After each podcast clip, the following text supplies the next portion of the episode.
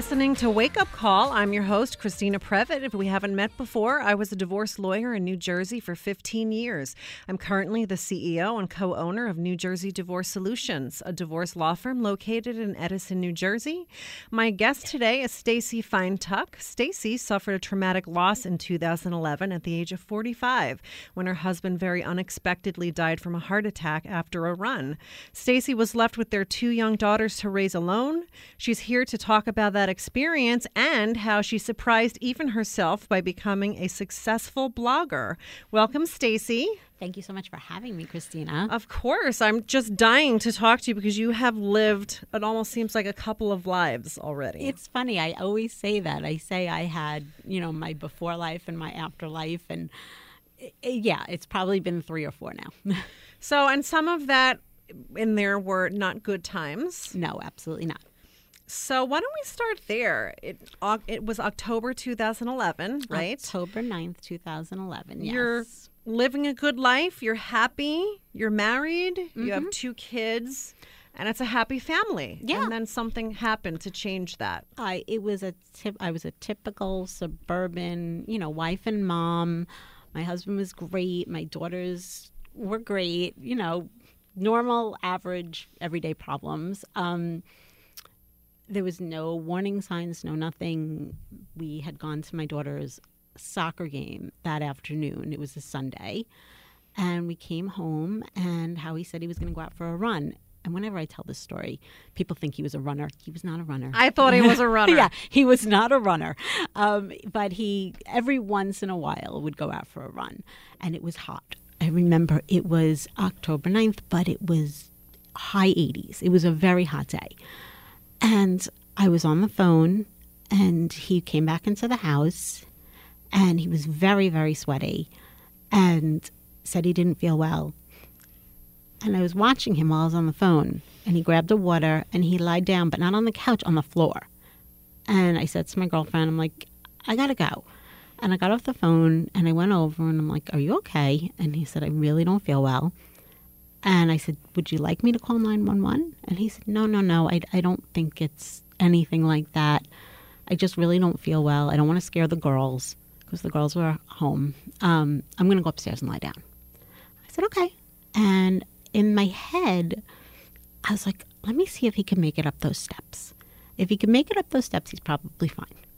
So I watched him, made it up the steps, went in the bedroom, lied down.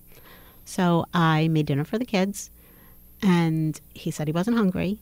And while the girls and I started eating, I heard this crash come from upstairs. And I just knew. I'm like, this is not good.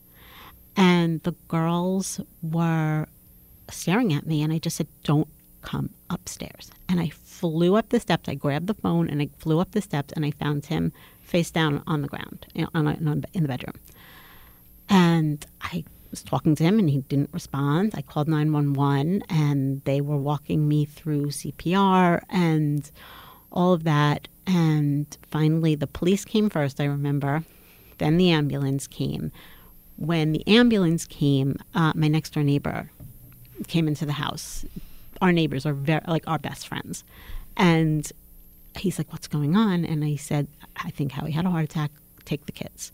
So he took my kids and his wife came over and sat with me while we like watched and listened to the paramedics working on him and I knew I could just see nothing was working.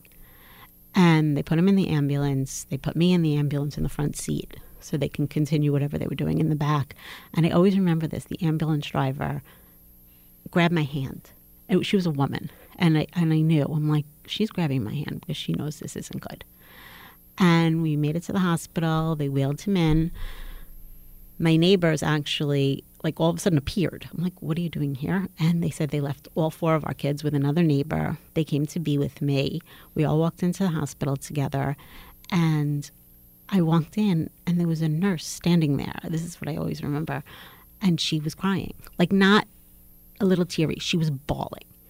And I'm like, oh God, like I knew. And uh, the doctor sat me down. She told me that there was nothing they could do. And I just started to blame myself. I remember I'm like, I should have called 911 earlier. I should have, I should have, I should have. And she sat me down and she looked me in the eye and she said, um, It wouldn't have mattered. I- I'm telling you, I'm a doctor. This was going to happen. Nothing you could have done would have made a difference. I still don't know if I believe her. I think she might have been saying it to make me feel better. I don't know, but it helped. Um, and then that was it. I remember people kept coming into the hospital. Like my neighbors were calling, you know, our friends and Howie's. I called Howie's parents. I called my parents, and all of a sudden, everyone was in this hospital room, and I just sat myself on the floor. I just like plopped myself on the floor, and I like put my head in my lap until somebody said, "Let's go. We have to go home." And that was it. I had to tell the girls, which was awful, and that changed my life forever. And that was the beginning of I don't want to say my new life, but you know, everything changed. I feel like I want to cry now just from that story. I know it's a horrible story. And just so our listeners know, they were 10 and 12 at the time? yes, your they, girls? the girls were 10 and 12. Yes. I can't even imagine after that just going home.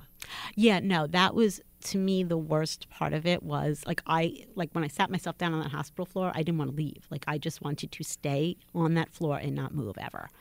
Um, yeah, going home was bad. I knew I had to tell the girls. And I remember being in the house that, that night after I told the girls. Um, my parents came in from Long Island, and my in laws were at the house. But my in laws went home, and my parents were staying with us. And I remember we were all sitting in my living room, and we were staring at each other, like the girls, me, and my parents. And we didn't know what to do. My mom put the TV on, and we were all just like staring at each other. Because what do you do? You've never been through that before. There's no. Exactly. Is there an etiquette? I don't yeah, even know. I, I don't know. But while we were all sitting there staring at each other, my best friend walked into the house. Like, I- guess somebody told her, whatever. And she walked into the house and, you know, she hugged me and whatever. And she hugged the girls. And she walked into my kitchen and she started cleaning up because I had left all the dinner dishes and everything out. And I was like, didn't, it didn't, would never have occurred to me to go clean. And she cleaned my entire kitchen. And then to me, like when I remember it, it I feel like it was one o'clock in the morning, but it wasn't. It was about eight o'clock at night. So she sat down, she called the funeral home, she called the temple, she called the rabbi, she did everything for me and set up all my appointments and did everything. And I mean, she was like a godsend. Um, and that was it. what about your kids? I mean, what was it like telling them? Oh, that was the worst thing in the world. You know, they knew something was going on, but when they were at my neighbors and then my other neighbors, so there were six kids in, in the house, and I think they were just like hanging out, and I'm sure they were worried, but I don't think that they thought it was going to be what it was. And they were just hysterical. I mean, that to me was the worst moment of my life, was telling them. It was awful, awful, awful. And this was eight years ago now. Eight years ago, yes. So over the course of eight years, which I guess sounds like a long time, but then not really. Yeah, it it to me, I always say it feels like a hundred years ago, and it feels like yesterday at the same time. Do you still remember it so vividly? Yeah, yeah. Like just as I'm telling you the story now, now it's all playing in my head. Like I I remember every thought, every feeling, every moment of it. And as time goes on, I'll remember. I remember one time I asked somebody when I was much younger in my 20s. I'd look back on this question like, God, what a stupid thing to say. Why did I say that? I had asked this woman who had lost her husband something to the effect of, "Do you get over it?" And and she was very kind, and and she said it's not really something you get over. Exactly. It, it's not, and it's it's something you get through. I can put it that way. You get through it. Um, everybody has their own timeline. Everybody does it differently, but hopefully you get through it. Um, you know, it's always a part of me. It's always going to be there with me. It's always going to be there with my kids, obviously. Um, but I, you get to a place, or you hopefully get to a place where it's there, but it's not on your mind every minute of the day. It's not your every waking moment. It doesn't control your life anymore. You know, in the beginning, it completely controlled my life, everything. Um, now it doesn't. It's there. I always remember him. You know, I think about him every day. Um, I know the girls do. But we've all luckily been able to make lives for ourselves and we've gotten through it. Well, I'm glad to hear that. Thank you. But that was a long process. Yes, it was a very long process. Um, the beginning was all about my kids. Every minute, every day, every second, I was like, how do I get them through this and how do I get them to not be horribly affected by this in the future so that they can have happy, healthy, productive lives and, you know, not become a ball rolled up in a corner. And that's all I wanted to do. And that was what I focused on. So I got up every morning and I drove them to school and I made them breakfast and I made their lunches and I drove them to their activities and what they had to do. I also want to say I have amazing family and amazing friends who were beyond helpful. And I'm very lucky for that because not everybody has that. Yeah, it sounds like you had a great support I network. The best support network in the world. Um, everybody would take my car carpools, would take my kids if I needed. They were amazing. Um, but I also felt I should do for them myself. I'm their mom. I felt like I had to be both the mom and the dad and just do everything I could. And that's what I did. And this went on for a few years. And I remember one of my friends said to me in the first few weeks, I don't know how you get up every morning. I don't know how you do it. I don't know, you know, I could never, I could never. And I said to her, Yes, you would. I'm like, You have kids, you're a mother. That's what you do. Um, I don't think I, I wouldn't have thought I could do this either, but I do. And you would have also.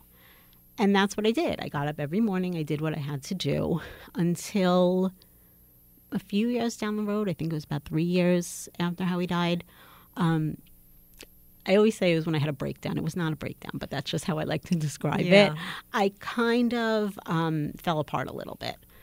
I, it was like everything piled up on me. You know, my older daughter had gone through a lot of stuff. Uh, I dealt with a lot with her because she went into like a depression, anxiety ridden depression, you know, when she became about 13, 14. So I dealt with all of that. I dealt with the all the everyday stuff and you know everything. And one day I just I, I like fell apart or I felt like I fell apart. And I knew that I needed some kind of help. what Um, was different? I mean, what happened that day? I, it wasn't that day. It was kind of just all building up. It was a lot. I was uh, dating this guy who uh, I wasn't that into. And then I changed my mind and decided to be that into him. And um, he was already seeing somebody else. So that definitely played a little part of it. And it was just, you know, the girls were getting older. They were starting to do well. And then as they were starting to do well, I kind of let myself back off and I just felt it. I just was like, okay, this has been too long, too many years of nonstop drama, nonstop hurt, nonstop everything.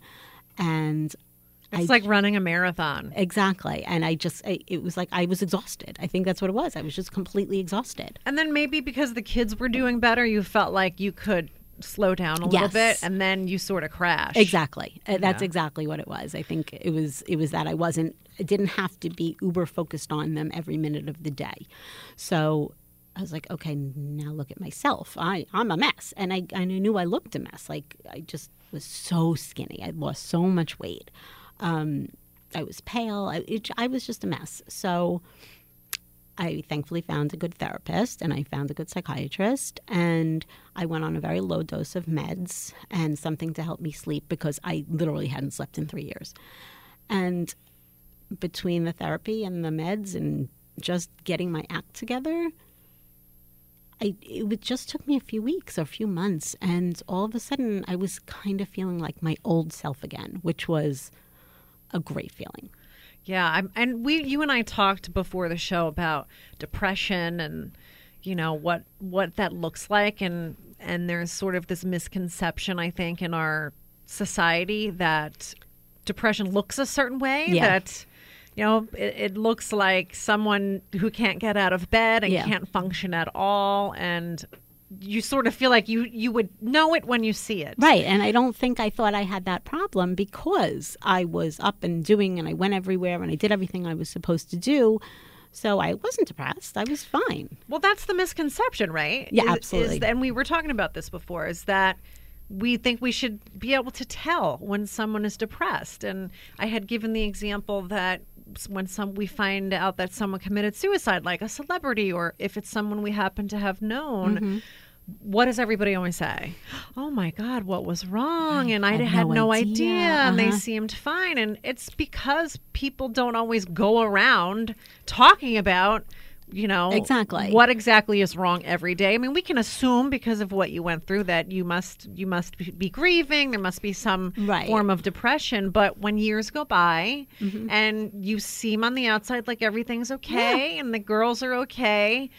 I think sometimes the tendency is to think everything's okay. She's Absolutely. fine. Mm-hmm. So, but you weren't. You know, you you needed a little help. And I did. and it sounds like you got that. I did. And like I said, it was just a few weeks or a few months, and I started to feel like myself.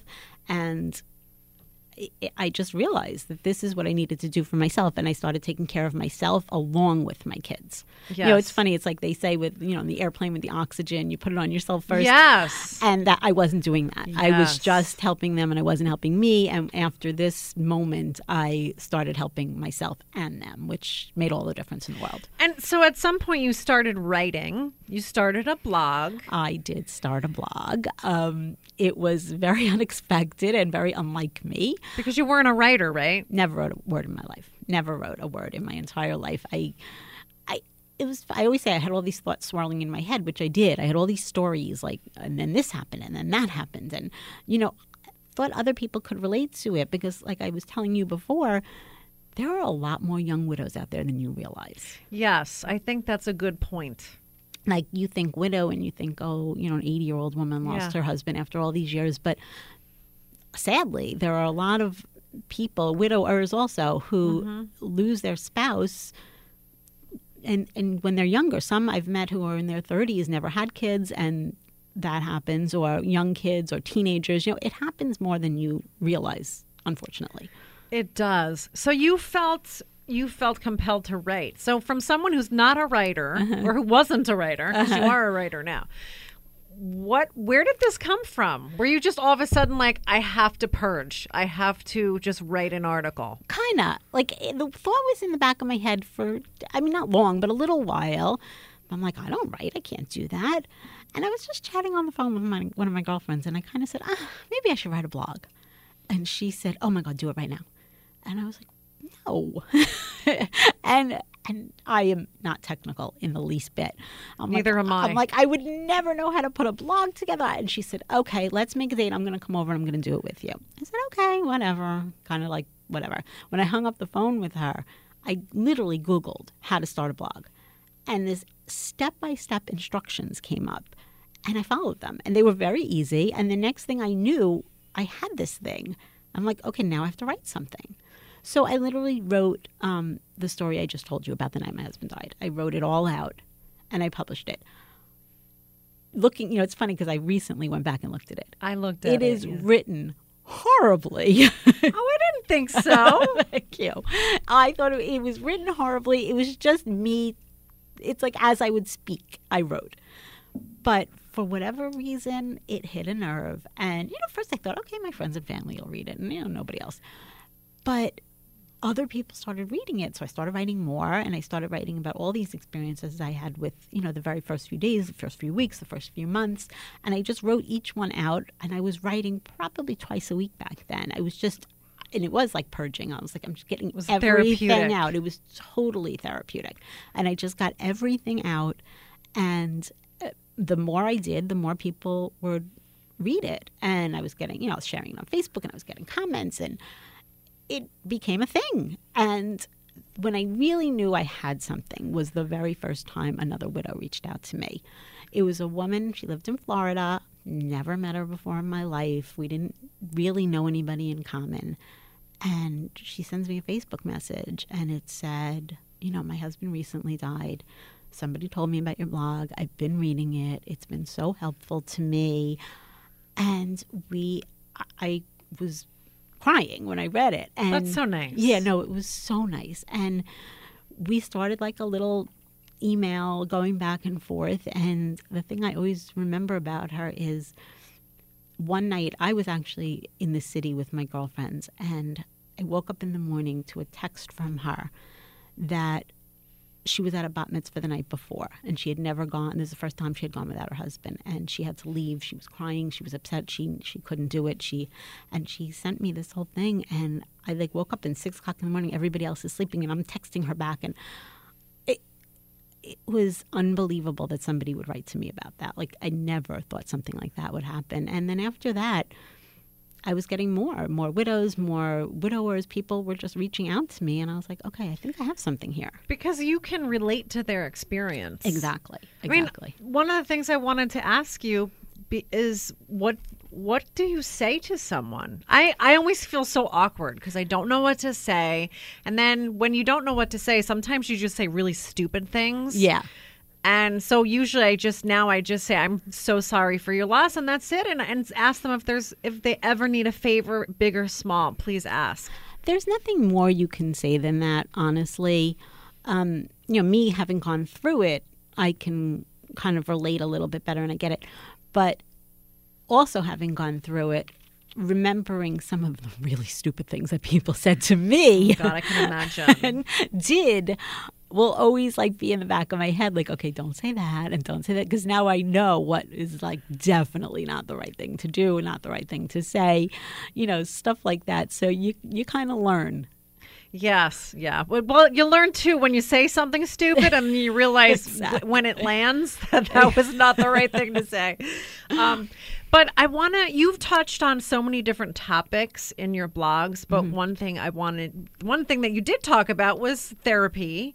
And one of your blogs, you talked about how, you, and you talked about dating, so they're sort of related. Mm-hmm. You had talked about how you were dating and you know some of your challenges there. Mm-hmm. And your therapist wanted to know about previous relationships and you were sort of like well what does that have to do with anything and she had made the suggestion that maybe you need to focus on you first Yeah. and not be so tied to having a relationship yeah that was it's funny that you read that one um yeah there i had a pattern you know, way before i got married you know, I like the bad boys. Uh, you know, a lot of us Don't we do. all? Exactly, a lot of us do, and that's what happens. And that those were some of my mistakes before I got married. My husband was not like that.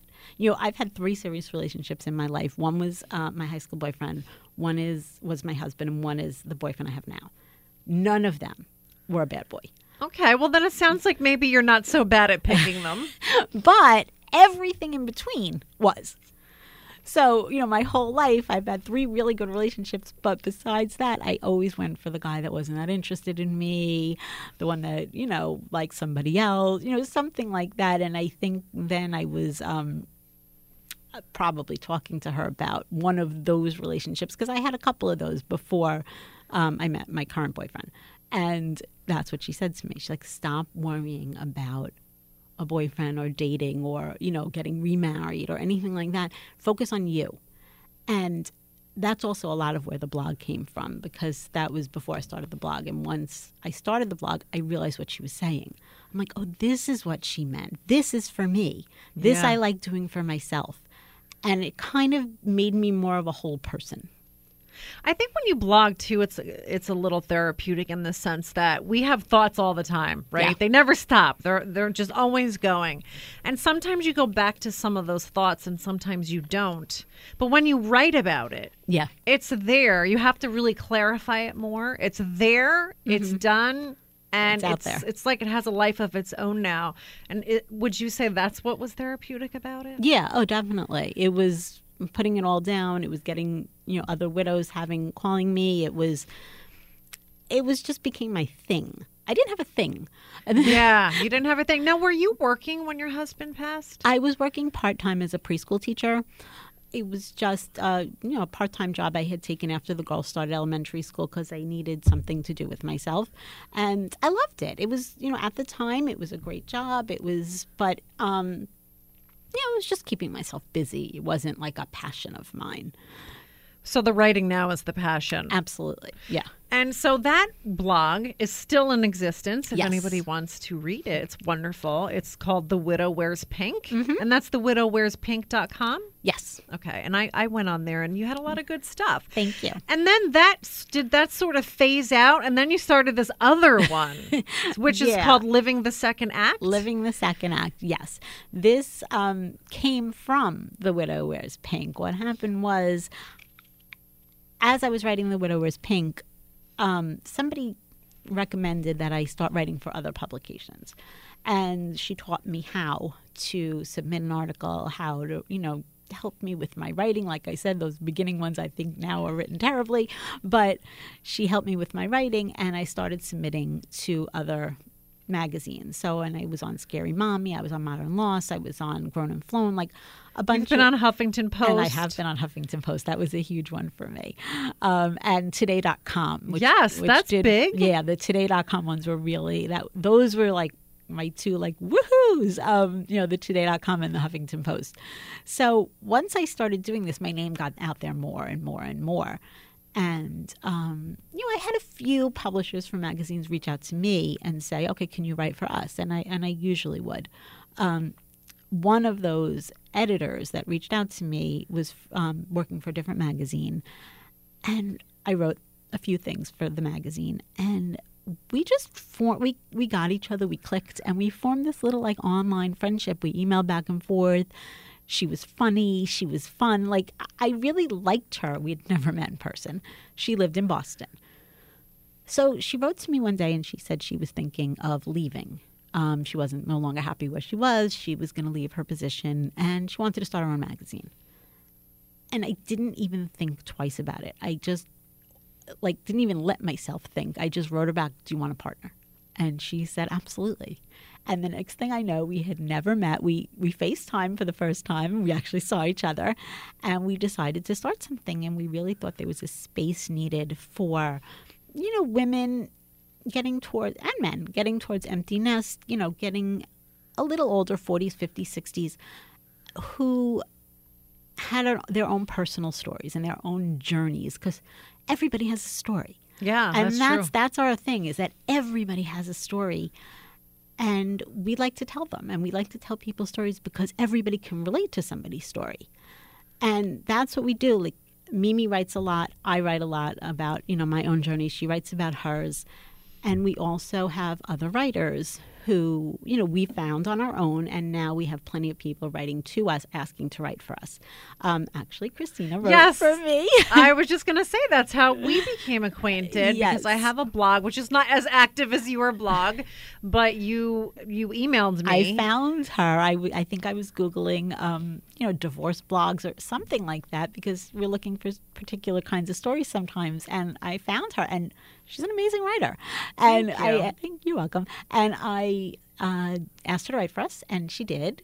And that happens a lot. And people, you know, you, I can really see the ones that really resonate with people. Like sometimes somebody will just write about a subject that really like clicks with people and it becomes completely super popular and you know i love it. I love that we're doing that and not telling our own not only telling our own stories but telling other people's stories because everybody has a story. I think that what's interesting to me that I've observed is I think we're too hard on ourselves. We try, think we have to write some you know like the world's best blog. You know it's it's got to be something that would be on the front cover of i don't know just the it would be in the new yorker right? Right. And you you really don't because you never know what is going to resonate with somebody and go No. viral right not necessarily that that should be your goal, but you really don't know what topic, even if it seems like a really stupid topic, exactly people want to read it. You know, it might something resonates there, and I, it sounds like that's sort of what happened to you. well this the funniest thing that happened was uh, i did have a article that went viral and it wasn't about being a widow it wasn't about being anything serious it wasn't my usual stuff. I just wrote about being a teenager in the 80s. And, you know, there were no blogs back then, obviously. But if I had written a blog when I was a teenager in the 80s, because I was a teenager in the 80s, and it was all, it was just taking myself through a weekend that I could have had when I was in high school. And it was about the cars that we drove and the makeup that we wore and the big Trans hair Am. and the, the Trans Am, exactly. And the ha- the Farrah Fawcett Uh, hair. the big giant hair and the hairspray and the bright makeup and you know where we went and the dancing and the music and everything. And I actually submitted it to one of the magazines I had written for and they rejected it. And I was like, oh, all right, maybe it's not that cute. I thought it was cute, but maybe it's not. And then I was like, you know what? I have my own blog. I'm just going to put it out there. If no one reads it, no one reads it the complete opposite happened. It was hysterical. It broke my uh, website. It like completely wow. crashed well, I bet that magazine was sorry. Exactly. It crashed the website. It um, I sent it into today.com. They published it. It went it truly went viral. I had people telling me like they had friends that were uh, reposting it and reposting it. People that they didn't know they saw were reposting it, and um, it, it was really unbelievable. It turned out to be the most popular blog I think for the uh, Today.com in in 2017. See now, who would have thought that? Exactly. I would. I could have been sitting in my house going, "Oh, I should write about, you know, dressing up in the '80s." Nah, Right. that's stupid. Nobody wants to read about that. it, it like literally clicked with people because everybody who grew up in that time related to it. And oh, and then I put a picture of myself and my high school friends up. Like that was the picture that went along with the post. People thought they were in the picture. People thought they knew us. People were writing to me, "Oh, I know so and so." That's I'm like, "No, that's not who you think it is." And somebody once wrote to me and said, "I was in that picture." I'm like, "No, you weren't." Like people, like the picture, I think even did more than the article. It was hysterical. Well, is that was something nostalgic, right? Yes. I think you have you have a lot of different topics on living the second act. Yeah, and I you should take a look. It's livingthesecondact.com. Absolutely. What's the significance of the second act? The second act is because um, as your children grow and leave the house, you have a second act. I mean, it's, it's sometimes a third or fourth act. With me, it probably was. But, um, you know, sometimes like a woman who was a stay at home mom wants to reinvent herself and, or doesn't. It's just, it, things Times change. are yeah, times are different. Yes, things change, life changes, and it's, you know, we're all super powerful, great women, you know, even as we're getting older. So you've written about topics like skinny shaming, depression, aging, dating, infertility, Yeah. therapy. It doesn't seem like there's really anything off limits there. No, there's not. And I've had people say to me they don't understand me and they don't understand why I would put myself out there the way I do and why I would tell my story. And, you know, normally I'm a very private person, believe it or not. I'm not somebody who's on Facebook all the time. I'm not like checking in and I'm not here and I'm not there. I'm pretty quiet like that. But this is a completely other side of me where I just people like you tell your innermost thoughts. They're not my innermost thoughts. They are, you know, some inner thoughts, but not I, I not every thought in my head goes on paper. Um, and I don't know. I just I feel like everybody can relate, or a lot of people can relate to something I'm reading, writing about, and I think it's helpful for myself and it's helpful for other people. So why not? Well, I think a lot of people have that fear because on some level we care probably a little too much what other people think. Yeah, And there's that fear of what if people don't like it? yeah. What if they think I'm weird? Well, I think when I first started the blog, like I said, I wasn't expecting much from it. And if nobody read it, I would have stopped. Like I would have been like, okay, no one really cares about this. I'm not going to keep writing, and I probably would have wrote a few and then I and then stopped because yes, I would have cared what people were thinking. Nobody was interested. Then, all right, I'm going to stop now. Um, but the opposite happened, which you know I was glad. So that's why I kept writing. So what's next for you? What is your your dream for living the second act and what that should become? Uh, we would love it to become huge. I mean, it's easier said than done, but we really believe in it. Mimi, who's my partner, and I truly believe in our magazine. We really think getting people's personal stories out there and helping other people, we would like it to really become huge. Um, we would like to do speaking engagements, you know, be on the radio like I am now, uh, you know, a talk show. We would really Yeah, I was going to say you told me what you wanted. I'm not going to out you on the air, but But that's I what think I you want. should shout it from the rooftops. No, I absolutely do. Both of us do. Uh, like I said, Mimi's in Boston and I'm in New Jersey. So right now it's great. You know, she can kind of tackle her little area. I can tackle my area. And then eventually we'd like to come together. And look, if I could be on uh, the Today Show or Good Morning America or anything like that, if we can both be together, that would be the dream. Well, today's show, if you're listening, Stacy would like to be on. Actually, I would like to be on too. We if you're listening. so let's work on that. I'm sure you can get a publicist. Yeah, eventually we would like to be able to do things like that. You know, we need more. Well, we have plenty of writers, but we always want more writers. We always want tons of writers. We want tons of stories. Um, you know, we're looking for advertising. If anyone wants to advertise with us, we we would love that. We just want to be as big and as helpful and as um, great as we can be, and that's what we're really, really striving for. You well, maybe you could hire Kris Jenner, and you could be like the next Kardashian Oh, empire. yes. if she's like Kris Jenner, if you're listening, that Yes. would be fabulous. She might need some. Although I think they probably keep her busy. Oh yeah, she's got a lot of them.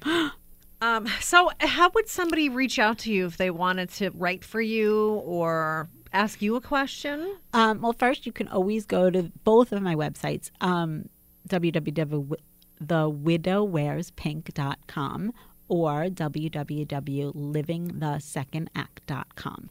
To write to us, um, our email is editor at livingthesecondact.com. And definitely check it out. There's a lot of good stuff on there. There's really something for everybody. If you have any questions for Stacy or for me, you can call us now at 732-545-WCTC. That's 732-545-9282. You've also had some other things that happen in your life that we haven't really even touched on, and that involves your daughter. Yes, I have two daughters who I am so, so, so, so proud of. Um, my older one is 20. She goes to LIM College, which everybody is always like, what's LIM? It's like FIT, it's just much smaller. It's in Manhattan. She wants to be in fashion. Um, What does LIM stand for? Laboratory Institute of Merchandising. Um, she lives there. She eventually would like to be a buyer for, you know, a big company. That's her goal. But she's a junior in college now. She has a little way to go. So um, that's my older one. My younger one is a freshman at Vanderbilt. And eventually would like to be some kind of a child psychologist. I really think that she wants to help children who have gone through things that she's gone through, which I, I love. Um, but my older one was the one that caused me a lot of anxiety growing up. She There's she- always one. Uh, there's that's what everybody says. There's always one. Um, you know, she was always a difficult kid, even before her dad died. She was, you know. Everybody has one. She threw the fit. She cried. She gave me a hard time. You know, that was just who she was. Um, when Howie died, it got worse and worse and worse. And she she really fell into a depression. That was obvious. Like she did get up and go to school every day and all that, but she was dark. I always say she was very dark. She like hid in her room a lot. She was quiet. She, she I knew something was very. And was that a very wrong. personality change for her? Yes, absolutely. Total personality change. She was, you know, like I said, always difficult, but she was always like easygoing and happy and you know, she was she was a happy kid. And she was no longer for a while. Um she also I got into an amazing program in um, Summit, New Jersey, that was so helpful for her. We did group therapy together. Uh, she had her own therapist, and they really taught her. Like this was the thing they taught her. They gave her the tools to deal with her own anxiety and her own depression, and it helped beyond. And you know, through high school, she was great. She just really bounced back, and she was doing great and then uh, she kind of gave me a little shock. she, uh, when she was a senior, right before her senior year in high school started, she was starting to get a little quiet again, and I started getting very, very nervous. like, I can't go back there again. Um, so I went to her and I'm like, you need to talk to me. If something's going on, you need we need to like nip it in the bud and take care of it now before you go back to that place. And she's like, Mom, it's not what you think. And I was like, All right, then what is it? And she like literally like, buried her head in her pillow and she's like i can't tell you i can't tell you. And i'm like oh my god what is she trying to tell me? I'm like she's pregnant. I, I like had all these crazy things going through my head but what she said was not what i thought it was going to be. Um, she like finally looked up at me and she goes i think i'm gay. And i was And you were like, that's it. dumbfounded. I was yes i was relieved but Yeah. i was it never was a thought in my head Never, ever, ever. It's funny. She wrote an article for us recently, um, and she called it "You Don't Look Gay" because she doesn't. Like, not that, but there is a stereotype, and Yes, she doesn't fit is. it. She doesn't fit it. She's, you know, long hair, wears a lot of makeup, very into fashion. Uh, not what you would think, and I, I had no idea. So, um, she slowly came out to her friends and the rest of our family and and all of that. And she's in Manhattan where she's very happy. She has a lovely lovely girlfriend. And she this is I've never seen her happier. She's like become her true self. She's gotten out of that you know there's no more depression there's no more anxiety well she always has a little anxiety but she's she's herself and she's really super happy and i am super super happy for Well, her that's all we can ask for, really, is to just be able to be ourselves. Exactly, I think that's exactly. all anybody really wants. Yep, and that's and that's what I want for her. And as long as she's happy, I'm happy. And, And- my other one too. Yes, and you know it's it's hard for kids because these days you never know. I mean, it's more visible Yes. coming out than when you know we were in high school. but it's also so much more acceptable. Yes, I yes. if it if I didn't know anyone in high school who had ever come out, and I think if anybody did, I would have been shocked. Like it would have been a huge deal. This I said to her that that same day when she told me, I said, you know, I just worry that you're going to have a, you know, life will be a little harder for you. And she looked at me and she goes, no, it won't. Not She's like- these days. Yeah, she's like, Mom, it's not like that. She's like, it's not like that at all. And and it's not. It's not a big deal. Her friends are like barely blink an eye. Like it's not a big deal. Yeah, and I th- I definitely think the young kids today. I sound so old when I say that, but the young kids today, you know, it's, it's just really have a very different mentality. Um, I mean, you still get the dinosaurs, you still get the the people. Like you know, there's obviously still prejudice in our Oh, yeah, of society, course. but um, I just think that it's it's different now. The funniest thing is, I was so worried about telling the grandparents, like my parents Yes, and Howie's that's parents. right. And I was, I, I literally, I sat down with a friend of mine whose son is gay, and I'm like, "How did you tell your parents?" And I was a nervous wreck, and I held it back from them for so long. When I told them, they were like, "Great." I, was shocked. Uh, great, really? Um, they were like, "Yeah." It's. I mean, I think they've even adopted to this new mentality that everybody has, Yeah. which is amazing. Well, I mean, I think that's what happens about any topic when it's out in the open and people talk about it and there's education and Mm-hmm. it's not just something that someone's only talking about in, in back rooms and, Yeah, and it's exactly. being hidden away. No, it's totally different now. I mean, you see it on TV, you see it in the movies, you see it on the street, everywhere. It's it's it's amazing that it's not. I mean, I'm thankful that she's in this time and not when I was growing up. I agree.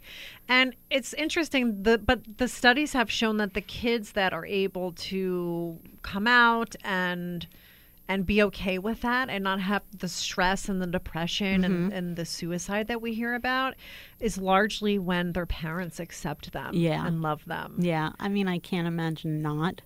Um, I know that there are people who do react that way, but look, she's my daughter. I love her no matter what, and she's happy. So why wouldn't I be happy? And she's doing wonderful. I'm so happy She to hear is. that. Thank you. I love fashion. It's sort of like, you know, I sometimes when I look back in my life, I'm like, why didn't I do that? It seemed like it would be fun. Maybe it's not too late for me. So what does she want to do with it? Uh, she wants to be a buyer for like a department store or something like like, that, like Bloomingdale's Bloomingdale or- Saks, something like that. Yeah, it's funny. She was the kid growing up that uh, didn't play sports. Like never ever like tr- we tried softball and soccer and everything, and she Wasn't couldn't. She couldn't kick a ball. She couldn't do anything. She was so uncoordinated, which she probably got from me That's me, really. yeah, I, I mean that's how I was sports. also, and um, you know, she like I said, she didn't have a thing. Everybody, you know, all her friends, somebody danced, somebody played soccer, somebody did this, and she never had a thing. And she got a job when she was a very beginning of her freshman year of high school in a little boutique clothing store in our town, and it changed her world. She was successful. They, I mean, she still works there part time when she comes home. They love her. She loves working there. She does amazing, and that's what kind of like gave her that little bug. Like, this is what I want to do. That's awesome. Yeah. Some of us, I'm 44, have, uh, well, I guess I kind of figured out what I want to be when I grow Yeah, up. I but think you have. but uh, you know what? I think there's so much pressure. I remember when I was in college, there's so much pressure to Mm-hmm. There figure is. out what am I going to do with the rest of my life? What do I want to be? Yep. And I think kids still experience that today. oh, definitely. But I, I hope it's changing that you don't have to stay in the same profession Yeah. forever. I mean, look at me. At 50, I started writing. Who would have thought? So, See, so I mean, I've I've heard people so many times say, "Oh, I'm, I would love to have done whatever. I would love to have been a dentist, but I'm too old now." But why? Yeah. Why are you too old? yeah, you can Why- always change. I know it's not as easy to go no, back to school. it's definitely not. Um, But I want to back up a little bit and, t- and maybe touch on some of the other topics that you've written about. Um, you had written somewhere about guilt in one of your blogs and about dating, I guess, dating guilt. Was that, well, you talked generally about guilt. It was a topic that I saw. Okay. And I'll just ask you, did, Okay. was there any sort of guilt when you started dating again? Uh, yes, absolutely. Um, there was. You know, those first few months or first year or whatever, however long it is, you're like, okay, uh, I'm not obviously not dating. I'm not ready. I'm not whatever. Um, it's funny because now that I'm writing and I in all these widow groups and whatever, there's so many different stories. There are women who literally start dating within a few months and they're remarried in a year. And then there are women who literally do not take their wedding ring off for 20 years. It runs the gamut. Yeah. Um, for me, I it was about 10 11 months before uh, after Howie died and a friend of a friend called me and she said I have this great guy for you. I said I'm not dating. And she said, "No, no, no. I'm telling you, I have this great guy for you, and I, I you know, want you to go out with him before he's scooped up by somebody else, and blah blah blah." So she talked me into it, and I was like, "Okay, fine. Um, I'll go on a date. You know, what, what's the harm?" So I, the guy actually called me, and he said to me on the phone, "I hear I'm your guinea pig." And I'm is this the guy you're with now? no, Oh, okay. is not. I was like, uh, okay. So uh, I dated him, and he was a nice guy. And honestly, it w- he wasn't the right guy, but he was n- a nice guy, and it actually got me into a different pattern, and it got me out there a little bit, and it made me realize that I can date again. Um, like I said, he wasn't the right guy, but you know, for me, my first date was I think 11 months after Howie died. So Did you worry about judgment of other people? Oh, definitely. Like, how can she be dating already? everybody judges everybody. And that, like I, just told you these stories, someone got you know someone could get married in a year, and somebody doesn't take their wedding ring off for twenty years. Somebody will judge both of them. You know, Yeah. how could she do this so quickly? And what's wrong with her? And she never loved him. You know, they'll say awful things, and then. The other woman, she's crazy, and what is she? She's living with a dead man, and you know, Or she's just latching onto someone else. it's like everybody will have a judgment about somebody else and i think this is what i learned when i was writing is i don't care what people say anymore you know They're what? always going to say something. exactly whatever i do somebody will have something to say so you know what i gotta do what i gotta do Yeah. Now, what about your kids when you started dating? Did you talk to them about that? i kept them very far from it in the beginning So Like, they didn't even know you no, in the beginning, they were still very young. And that first guy, I was t- they know, they didn't I mean, now they know, but they didn't know then that I was going out with him. Um, a few other guys, like I kind of said, okay, I'm going to go on a date here, a date there. But even with my current boyfriend, I kept him away from them for a very long time. I'm like, I'm not bringing anyone into their lives until I'm sure it's something. Did you ever sit down and tell them that you were dating? I think I ever actually sat down, but I think though there was one guy that I started dating a little more publicly, and I kind of just said, you know, I'm, I'm going out on a date, and and honestly, all kids are different, but my kids were happy for me. Good. Yeah, I mean, I know some kids get jealous and upset and whatever. They, I think they want me to be happy. I think they don't want to worry about me for the rest of their lives. Well, you're still a young woman. Yeah, Right? I mean, you're not. Well, even if you were 95, you could date again. Exactly. that's what you want. exactly. But, I mean, life wasn't going to just stop. No, and I wouldn't want it to. And I know how he wouldn't want me to. It's funny, we he used to say things to me, like kidding around. He's like, Yeah, yeah, if I go first, you, you should get remarried. I don't want you to be alone. I would say, Shut up, that's never gonna happen. Um but you know, thinking back, we, he was totally kidding. But you know, I know his feelings. That he actually said that.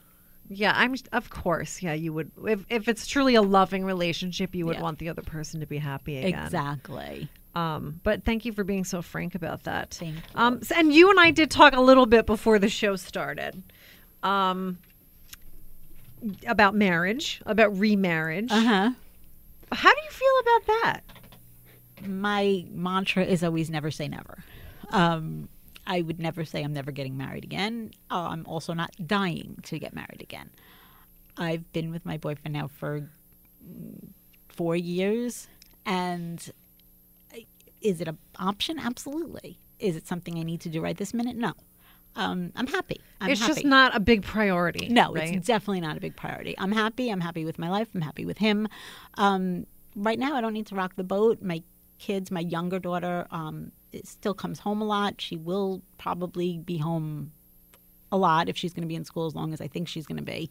So I don't have this desperate need to be married, but I'm happy to be with somebody and I'm happy to be in a great relationship. And one day, who knows? Do you ever? You don't have to answer this if you don't want to. Do you ever feel like you're ever comparing your relationships or relationship to what you had before? Is Oh yeah, and I think it's a I think it's a natural reaction. I you know what I, I can't imagine not comparing it. You know, it's not in a bad way. It's they are similar in a lot of ways, and they are very different in a lot of ways. Um, like I said, this is my third rela- good relationship where I'm with a good guy, and to me, that's the most important thing. Like Howie was a great guy, and my boyfriend Yeah. now is a great guy. So that's all. That's Well, when good. when you have to check the box on your relationship status, do you feel like you're always going to be in the widow box? That's a very good question. Um, Like, For is the- there ever a time when you don't think of yourself as a widow?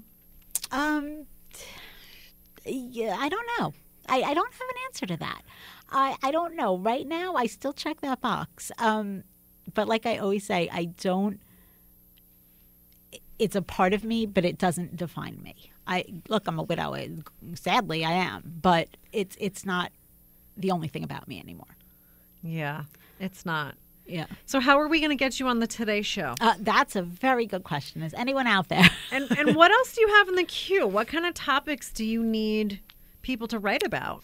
Um, we love divorce. We love, um, you know, starting over. Starting over is a huge one. I, we have a lot of widow writers because that's who I know now. I have this whole little widow community, which is amazing. So we get a lot of that, and they all have different stories, which is really great. Um, you know, there's people write about their childhoods, about you know, we we run the gamut. Um, but as long as it's a real, true story, we will love to read it. Right. So tell us because we have to wrap up. Okay. And thank you so much for sharing all of this. There's Thank you so for much. You're welcome. There's so much to really go over, Mm-hmm. but you shared your personal experience. You shared your evolution, blogging, Mm-hmm. what you're doing with that now. Um, I don't know what else there is to talk about other than really juicy stuff that I'll have to ask you later when we're not on, on the air. You can ask me, and then if you really want to talk, if I want to talk about it, I'll come back. Mm, yeah, I, don't, I, You I might save so? some of those for off the air. But what can people do if they want to reach out to you? I know you said mid show, but just for people who are catching us at the uh, tail end. Email us at editor at livingthesecondact.com if you want to write, you want to advertise anything like that, or you have questions for us. And you could always visit us at www.livingthesecondact.com. Good. And then what I like to do at the end is ask a couple of Proust questionnaire questions, but they have to be quick answers. Okay. Because we don't have a lot of time. What is your idea of perfect happiness? Oh, God. Uh, um, just being happy with yourself. Being happy with yourself, having a happy family, having happy children. And I can't give you these in advance because it would ruin it. Okay. What do you consider the most overrated virtue? Oh, God. Um, oh, God. I don't have an answer to that. I don't know. You'll be thinking about it. Yeah, I will. What trait do you most deplore in others? um, anger, like someone who flies off the handle so easily without really like sitting back and thinking about it. Somebody who judges people too quickly. Yeah, I think a lot of us may do that at times. What do you consider to be your greatest achievement? My children. All right. Well, that's all we have for right now. Thank you so much. Thank you for listening to Wake Up Call. We just gave you her information, Stacy Feintuch's information, livingthesecondact.com. And if you want to check her out, if you want to check her out, please do that. If you need to know more about me, it's christinaprevite.com. Thank you and see you next week. Thank you.